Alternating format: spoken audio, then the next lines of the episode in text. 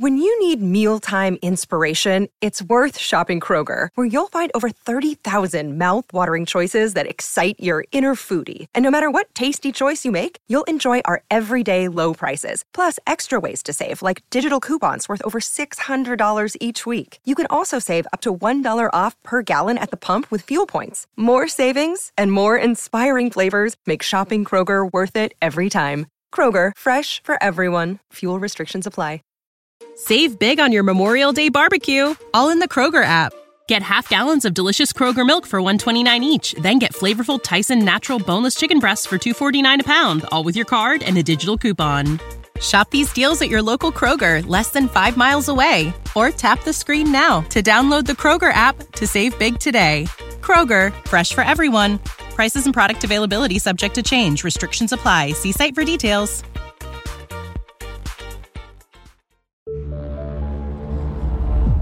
Fantascientificast, podcast di fantascienza e cronache dalla galassia.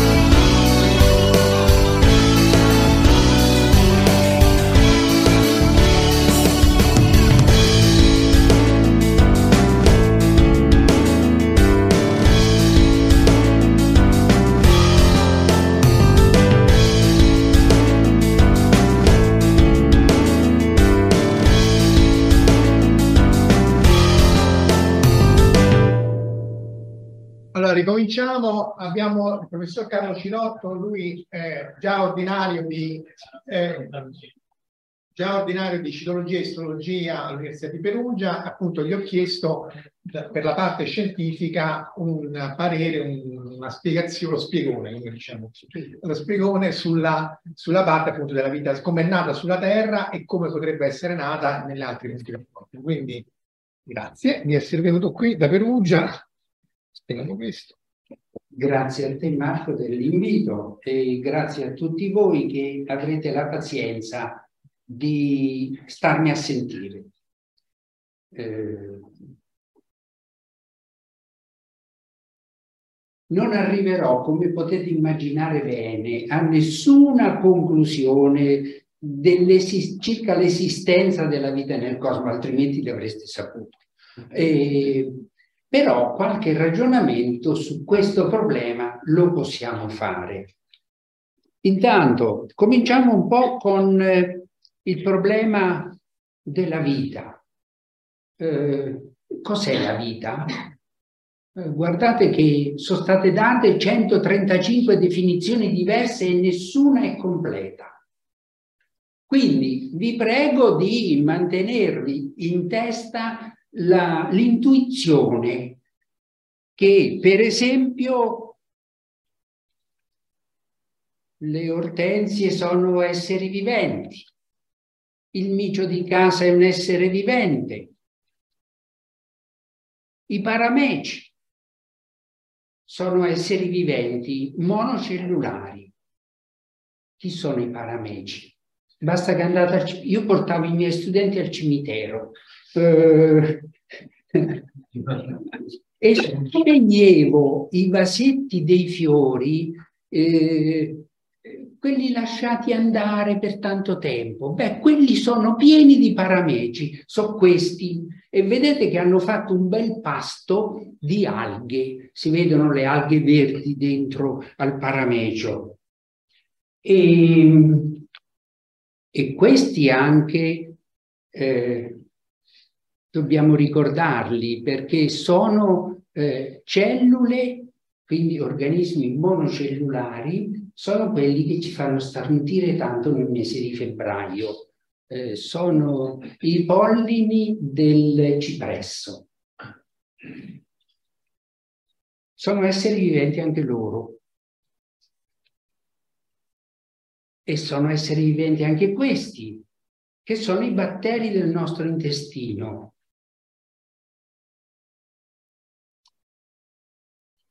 Quanti sono i batteri in giro nel nostro, nella nostra terra? Sono tanti, tantissimi. Pensate, è stata fatta una stima che se prendete la terra, quella da giardino, la terra da giardino, eh, quella nera, eh, sostanziosa, ne prendete un cucchiaio di questa terra da giardino e contate i, eh, i batteri che sono presenti, ma anche le alghe, i monocellulari, eh, non finite mai di contarli perché ce ne stanno 10.000 miliardi e appartengono a 10 milioni di specie diverse. Si calcola grosso modo che sulla Terra eh, ci siano 100.000 miliardi di tonnellate di batteri. Cominciamo con i numeretti, vedete che ne incontreremo molti di questi numeretti. E mi piace iniziare con questa frase di Plinio. La natura è grande nelle grandi cose, ma è grandissima nelle piccole. In effetti è proprio così. Se andiamo nelle piccole cose come, come sono i batteri o le singole cellule, eh, ci accorgiamo che al loro interno c'è un ordine straordinario. Un ordine che non è un ordine statico. Questo lo dobbiamo ricordare sempre ma è un ordine dinamico, cioè dobbiamo immaginarci le nostre cellule come sale da ballo, in cui si cambia continuamente di posizione. Le strutture vengono continuamente fabbricate, ma continuamente anche demolite. E l'ordine deriva proprio da questo, continua fabbricazione e continua demolizione. Quindi è qualcosa che si muove, ma non si muove a casaccio, si muove in maniera organizzata, si muove in maniera ordinata. E questo muoversi, questo muoversi fa parte di un complesso di movimenti. Questo è uno schema di una cellula. Al centro vedete eh, il direttore d'orchestra o quello che si pensa sia, eh, che è il nucleo, eh, che contiene il DNA. Dopo lo vedremo con più attenzione. E poi qui intorno, nel citoplasma, c'è una popolazione abbondantissima di eh, strutture più piccole che pensano alla, alla trasformazione dell'energia, come queste che indico, i mitocondri. Eh, ci sono poi quelle nelle piante che captano la luce solare e la trasformano in energia chimica eh, sono i cloroplasti e poi c'è tutto il metabolismo cellulare con tutta un'organizzazione veramente complicata. Dal punto di vista eh, chimico, eh, come la possiamo definire una cellula, che è il nucleo della vita? Eh, è una soluzione acquosa soluzione acquosa di tante molecole piccole, di ioni per esempio, ma anche di molecole molto più grandi, che sono i polimeri. E ve ne faccio vedere uno, tanto per fare un esempio. Eh, questo è un modellino di eh, emoglobina umana, cioè quella che dà il color rosso ai nostri globuli rossi e che, eh, e che ci permette di respirare, no? perché capta l'ossigeno e lo cede al tempo, al tempo debito. Eh, qual è la caratteristica fondamentale di queste molecole gigantesche? Eh, è che sono fatte da tante subunità. Questa dell'emoglobina è una proteina. Le nostre cellule sono piene di proteine. Le proteine sono dei polimeri che eh, derivano dalla messa insieme dal legame di 20 tipi di amminoacidi diversi. È di fondamentale importanza, e questo ve lo ripeterò fino alla noia questa sera, è di fondamentale importanza per il funzionamento delle molecole proteiche che sia il numero che l'ordine degli amminoacidi sia quello giusto. Questo ovviamente è legato alla funzionalità di tutta la molecola. E la funzionalità può variare. Quindi alcuni amminoacidi possono variare effettivamente. In altri casi no. Pensate, per esempio, che una delle proteine eh, che sono dedicate alla, eh, a tenere ferme le matasse del DNA, che è un istone, si chiama istone H1, beh, il nostro istone H1 e quello delle piante delle rose differisce per un amminoacido. Questo vuol dire che la funzionalità è talmente stringente, talmente perfetta, talmente specifica che più di un amminoacido ballerino non è possibile immaginare. E poi, guardate, questa è un'altra molecola proteica. Qui è stata colorata ovviamente per indicare le diverse zone che funzionano in diversa maniera. Que quella che avete visto è una proteina favolosa che serve per camminare. All'interno di una cellula è necessario trasportare le sostanze nuove appena fabbricate dalla, dal punto di fabbrica fino al punto dell'utilizzo. E allora che fa la cellula? ha costruito, ci sono delle autostrade che sono i microtubuli. Su questi microtubuli camminano. Nel verso, questi due sono i piedi. Quassù c'è l'attacco per le grosse vescicole piene di sostanze appena fatte.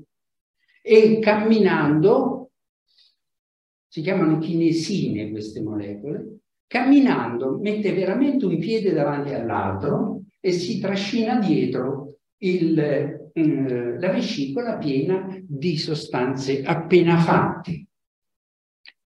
Questo è un RNA. L'RNA non è fatto da amminoacidi, ma è fatto da un'altra uh, altre strutture piccole che sono i nucleotidi, proprio come succede al DNA. Questa credo che sia un'immagine che voi conosciate bene, è una ricostruzione di un pezzetto di DNA. E... Ma guardate questa foto al microscopio elettronico. Eh, questa è stata fatta su un cromosoma umano e vedete lo scheletro del cromosoma si vede bene qui sotto con un sistema di tensioattivi è stata allentata tutta quanta la matassa del DNA. E quello che vedete qui sopra è un unico filo di DNA. E, e quanto è lungo? in, in ognuna delle nostre cellule aploidi, quindi non quelle, quelle aploidi, cioè gli spermatozoi e le cellule uovo, per intenderci, la lunghezza è di un metro e ottanta di DNA per ogni cellula.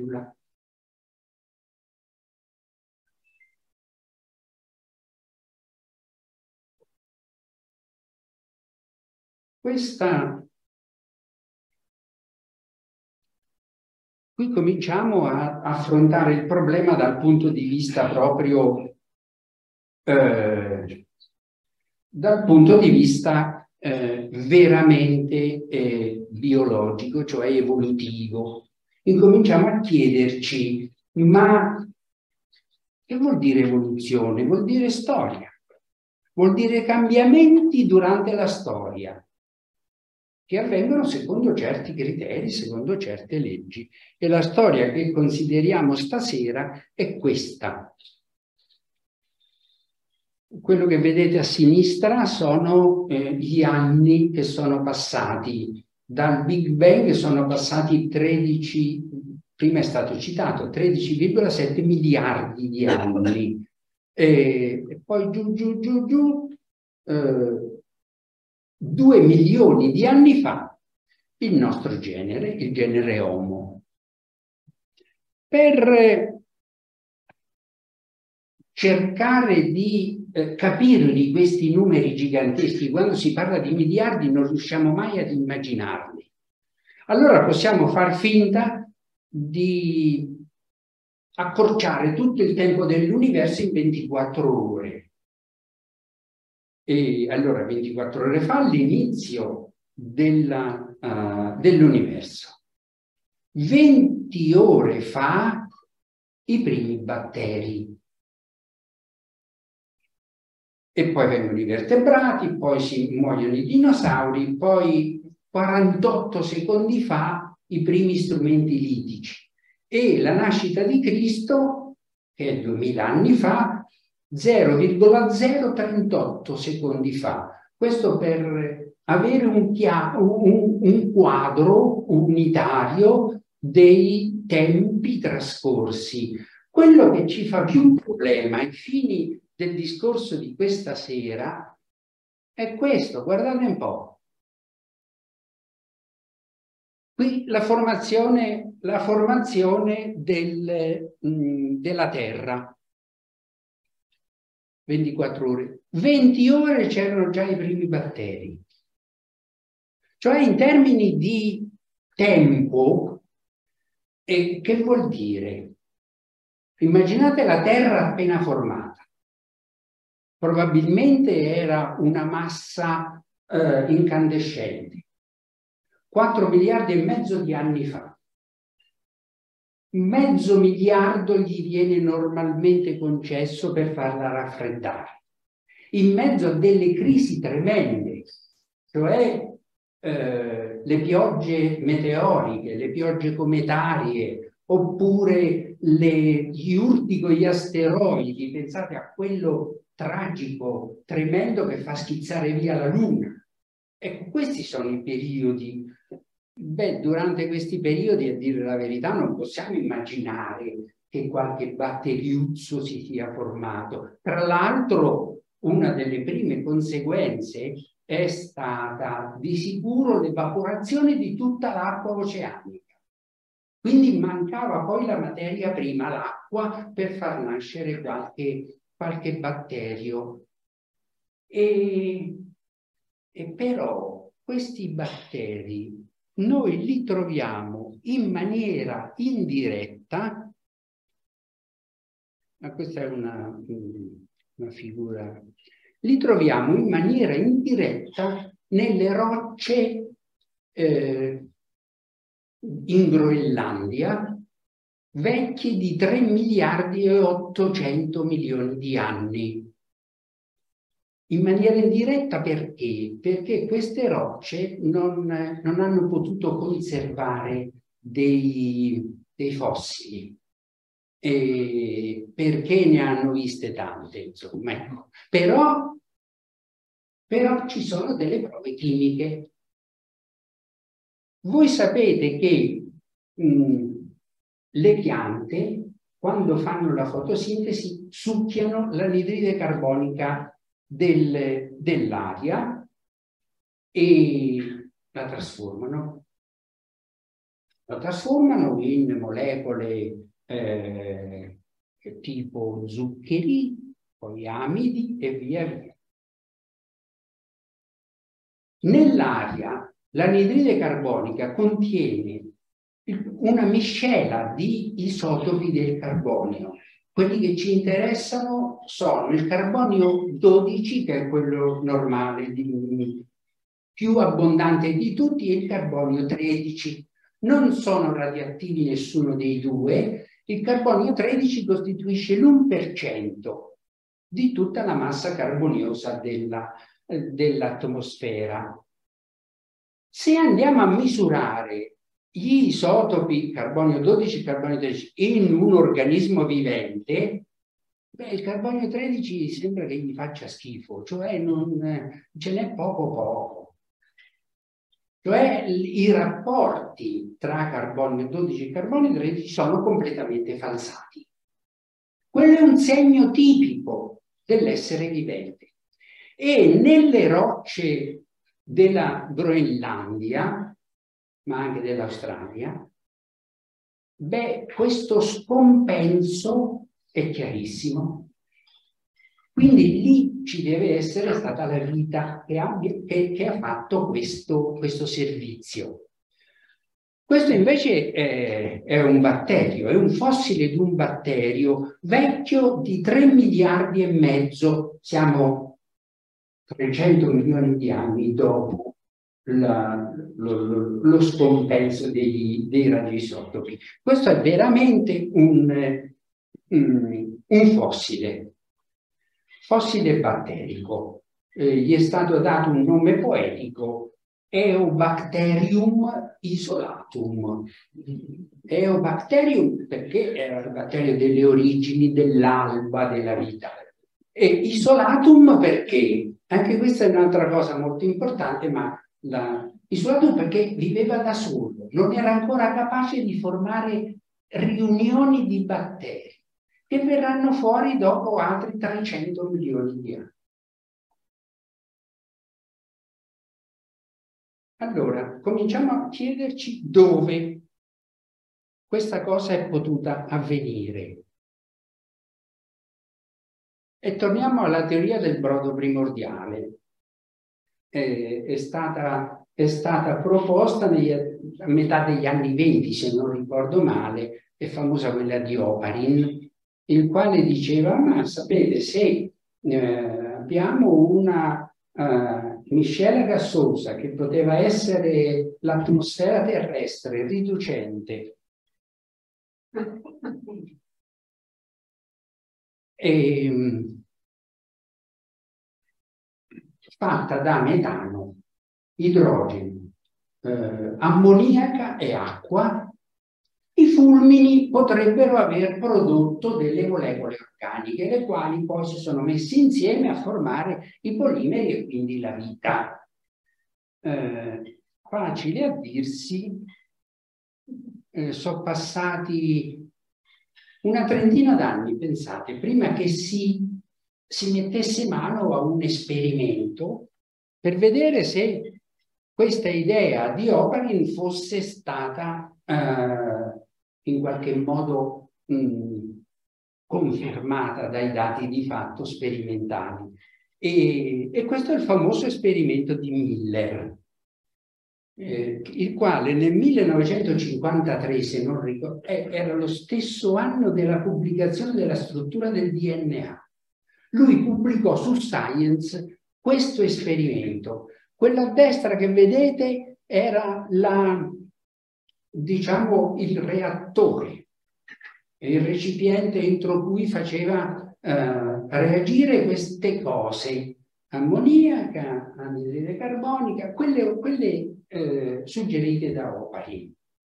E poi eh, simulò i fulmini dell'atmosfera primordiale con le scariche elettriche. Insomma, dopo eh, una settimana di questo trattamento notò il formarsi nella, eh, nella camera di reazione, eh, il formarsi di quella cosa che fu chiamata catrame di Miller. Cioè, diciamo che per un chimico la formazione del catrame è quanto di più normale possa succedere, soprattutto quando le reazioni di organica, soprattutto, non hanno un prodotto solo, ma tanti prodotti secondari. Si forma una cosa nerastra e appiccicosa, tipo catrame. Però dentro questo catrame c'erano due amminoacidi. C'erano tante altre molecole estranee alla vita, ma due amminoacidi c'erano e questo fece scalpore. Allo stesso tempo, però, ecco, guardate, questo è l'elenco delle principali eh, eh, sostanze che furono trovate nel catrame di Miller. Quelle indicate con doppia A sono amminoacidi, quelli che si ritrovano negli esseri viventi. E poi dopo si vide che, beh, l'atmosfera primordiale probabilmente non era così semplice, seppur continuava ad essere riducente e ehm, e soprattutto mancavano due eh, molecole che se aggiunte a questa miscela primordiale favorivano la comparsa a poco a poco di tutti gli amminoacidi, più una traccia di eh, subunità di DNA. E queste due molecole erano queste Quella in alto è la formammide, cioè l'ammide dell'acido formico. Vedete che è abbastanza semplice. E questo è l'acido cianidrico.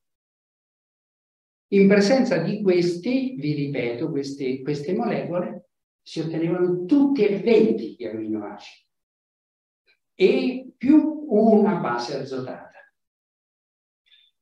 E si fece un passo avanti ulteriore quando si scoprì che l'universo è pieno zeppo di formaldide e di acido cianidrico e, e che questa formaldide eh beh, era quella stessa che nei laboratori dava origine a tutti gli aminoacidi. Morale della favola. Morale della favola, aggiungiamo qualche catalizzatore per vedere se funziona meglio. Non ve la faccio lunga. Il catalizzatore migliore sono le particelle della polvere cosmica. Vedete che ci stiamo trasferendo dalla pozza calda sulla Terra al, al, al cosmo. La polvere cosmica, questa è una di quelle famose fotografie no, di, di nubi di polvere cosmica. Ehm, la, le, la polvere cosmica è fatta da microparticelle eh, di silicati fondamentalmente, non cristallini, quindi tutti bitozzoluti, i quali funzionano alla grande come catalizzatori. Aggiungendo alla miscela di formammide e di acido cianidrico in opportune condizioni del laboratorio e via via, si ottengono anche tutte quante le basi del DNA e dell'RNA. Sembrava che fosse fatta. Sembrava che fosse fatta. E però eh, vennero fuori un sacco di altri problemi. Questo è, è l'esempio del meteorite. Eh, carbonioso in cui furono trovati moltissimi eh, sostanze organiche, compresi gli amminoacidi. Le comete lo stesso. Primo problema, è già le molecole si possono formare nello spazio. Si possono formare nello spazio, poi cadono sulla Terra, eh, ma sono diluitissime. Quindi il primo problema è la concentrazione di queste molecole. La concentrazione delle molecole si è dimostrato che può avvenire in questi, che, queste strutture qui che si trovano in fondo all'oceano, che si chiamano cabini oceanici, eh, da cui fuoriesce gas, calore e, e materiali, insomma. Ma anche in quella cosa a noi un po' più familiare, che sono i vulcani di fango. Eh, più familiare perché incontriamo a Pozzuoli, ce n'è una gran quantità, eh, il bullicame di Viterbo. In questi vulcani di fango che succede? Che l'acqua va scaldata dal fenomeno vulcanico sottostante e risale in superficie sulla superficie lascia i suoi soluti, quindi li concentra, e poi ritorna giù e fa sempre lo stesso ciclo.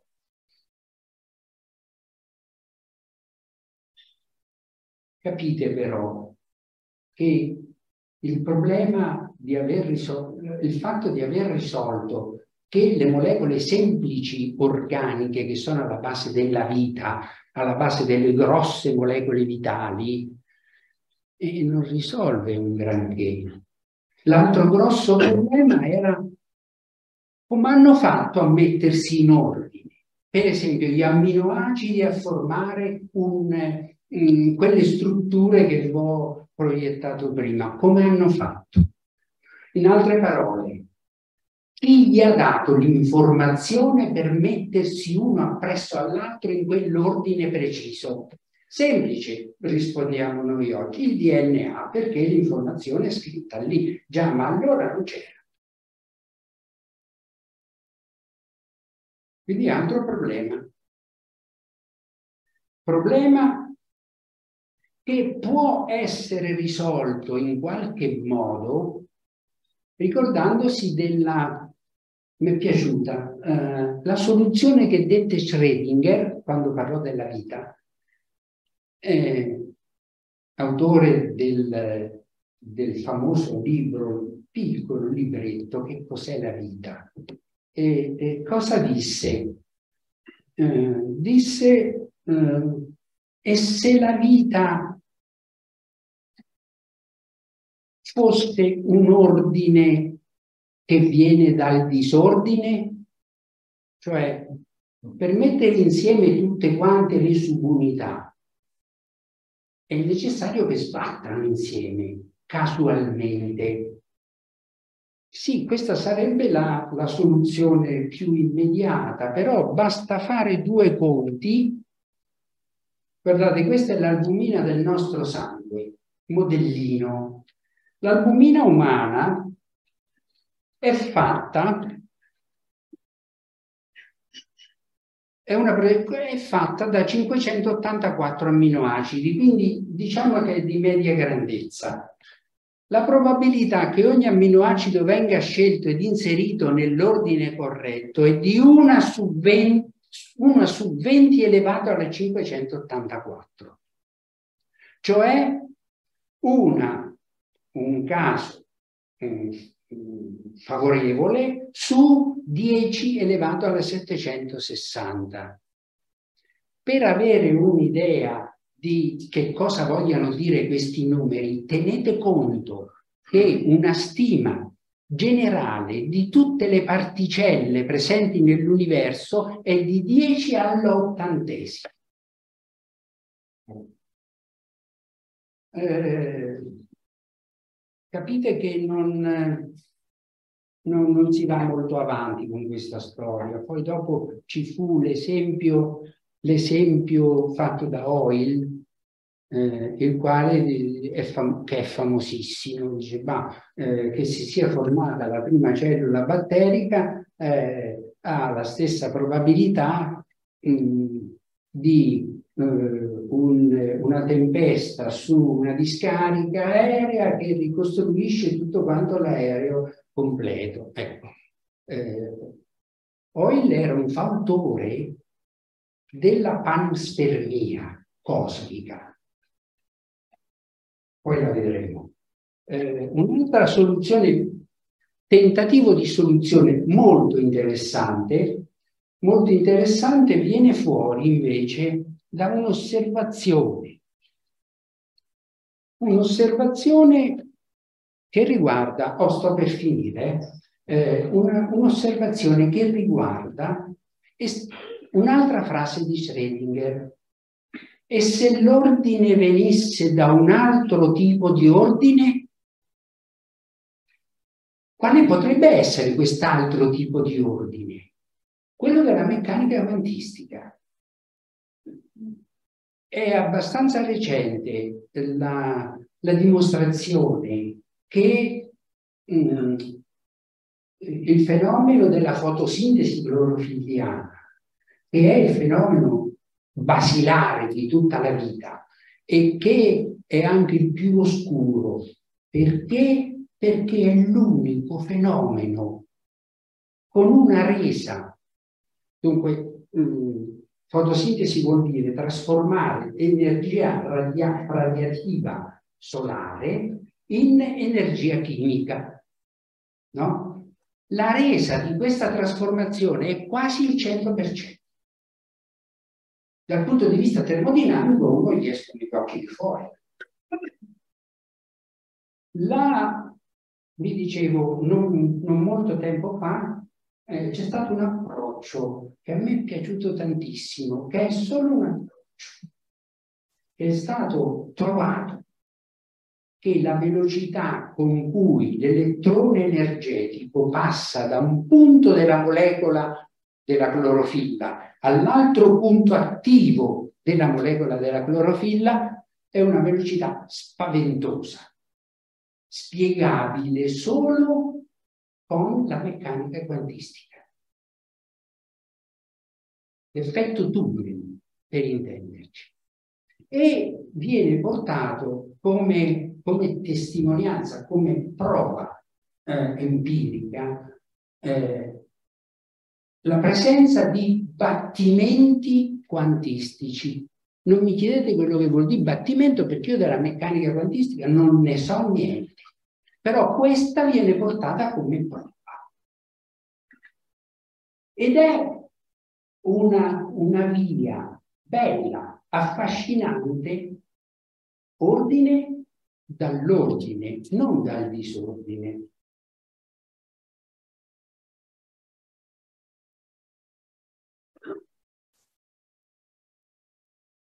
Questo è un... Guardate, semplicissimamente, poi, poi chiudo.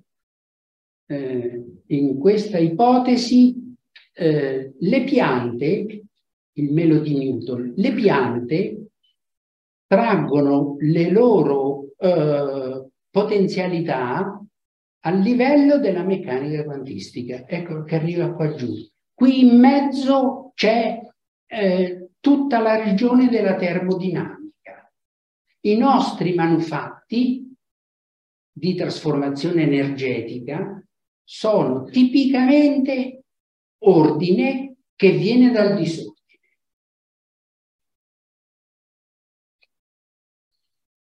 Altra ipotesi qual è? È che nell'universo siano effettivamente presenti già fatte le cellule siano cadute, piovute sul nostro pianeta in tempi passati. Belle che fatte. Questa è l'ipotesi della panspermia ed è possibile, è, è pensabile un progetto nello spazio, appunto, progetto spaziale, per vedere se è vera. Perché stamattina avete sentito parlare a, a diverse riprese dei satelliti di Giove. Questo è Encelado coperto di ghiaccio, lo vedete tutto bello bianco.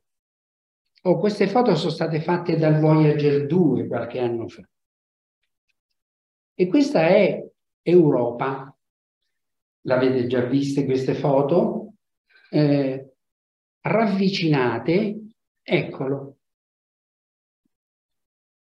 che è stata ovviamente colorata artificialmente, però eh, ci dice chiaramente che Europa soprattutto è eh, uno strato di ghiaccio molto spesso, con delle spaccature che cambiano di posizione, delle fratture, quindi vuol dire che sotto c'è acqua, perché lo spettro è quello dell'acqua, e c'è l'acqua allo stato liquido che si muove. Allora, progetto spaziale quale potrebbe essere?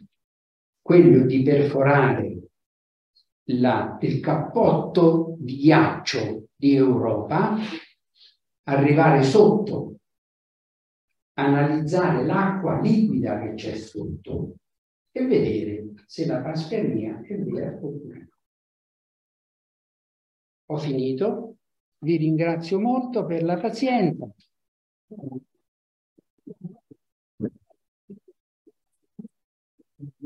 Grazie mille e domande.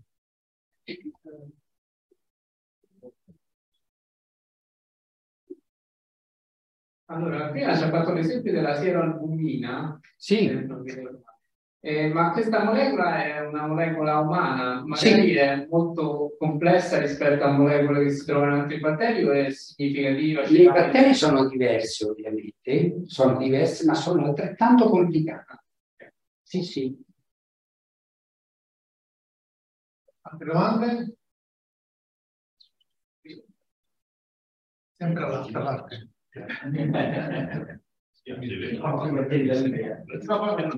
Grazie, questo è interessantissimo seminario.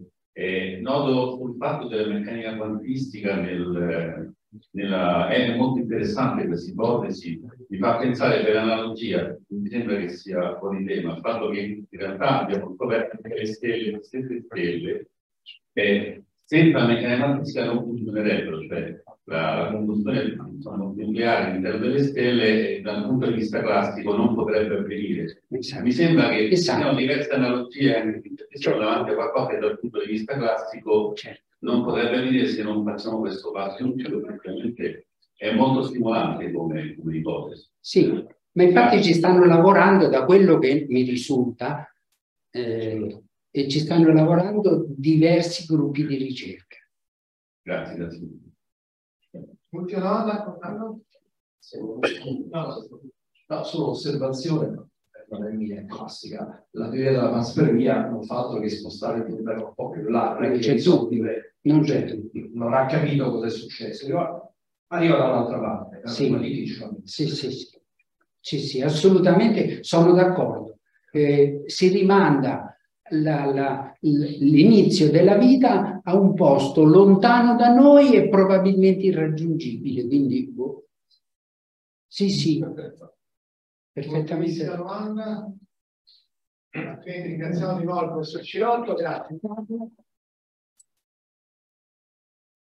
Fantascientificast, podcast di fantascienza e cronache dalla galassia, è un podcast originale Latitudine Zero da un'idea di Paolo Bianchi e Omar Serafini con il contributo cibernetico del Cylon Prof Massimo De Santo, realizzato da Latitudine Zero Median Fabric. Showrunner Omar Serafini. Sound design Fabio Marchionni e Julian Ziegler. Post-produzione Gismar Bum. Creative producer Annalise Haas e Valentina Folkov. Coordinamento e promozione Verusca Sabucco. La voce di Val 9000 è di Valeria Barbera. Potete seguirci ed interagire con noi sul nostro sito fantascientificast.com, sul profilo Instagram Fantascientificast, sul canale Telegram Fantascientificast e sulla nostra community Telegram t.me slash fsc community oppure scrivendoci all'indirizzo email redazione chiocciola.fantascientificast.com. Tutti gli episodi sono disponibili gratuitamente sul nostro sito e su tutti i principali servizi di streaming on demand. Se volete sostenere il nostro progetto offrendoci una birra rumulana o un gotto esplosivo pangalattico, troverete tutte le informazioni e modalità nell'apposita sezione del nostro sito. Il podcast non intende infrangere alcun copyright, i cui diritti appartengono ai rispettivi detentori. Nessun byte e nessun tribolo sono stati maltrattati durante la produzione di questo podcast. Val 9000 e l'equipaggio di Fantascientificast vi augurano lunga vita e prosperità e vi danno appuntamento al prossimo episodio lungo la rotta di Kessel. E ricordate, la fantascienza finge di guardare dentro il futuro, ma in realtà guarda il riflesso della verità che è davanti a noi.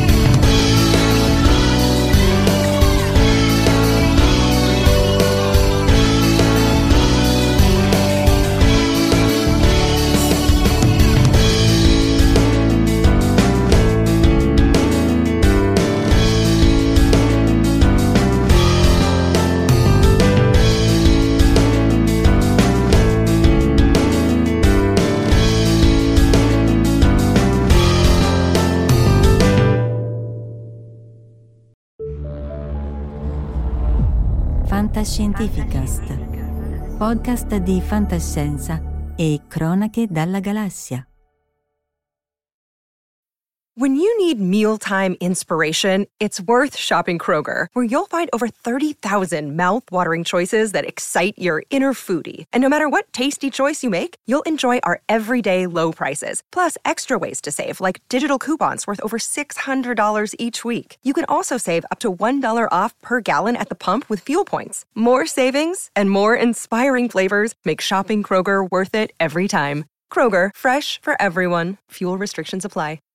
Save big on your Memorial Day barbecue, all in the Kroger app.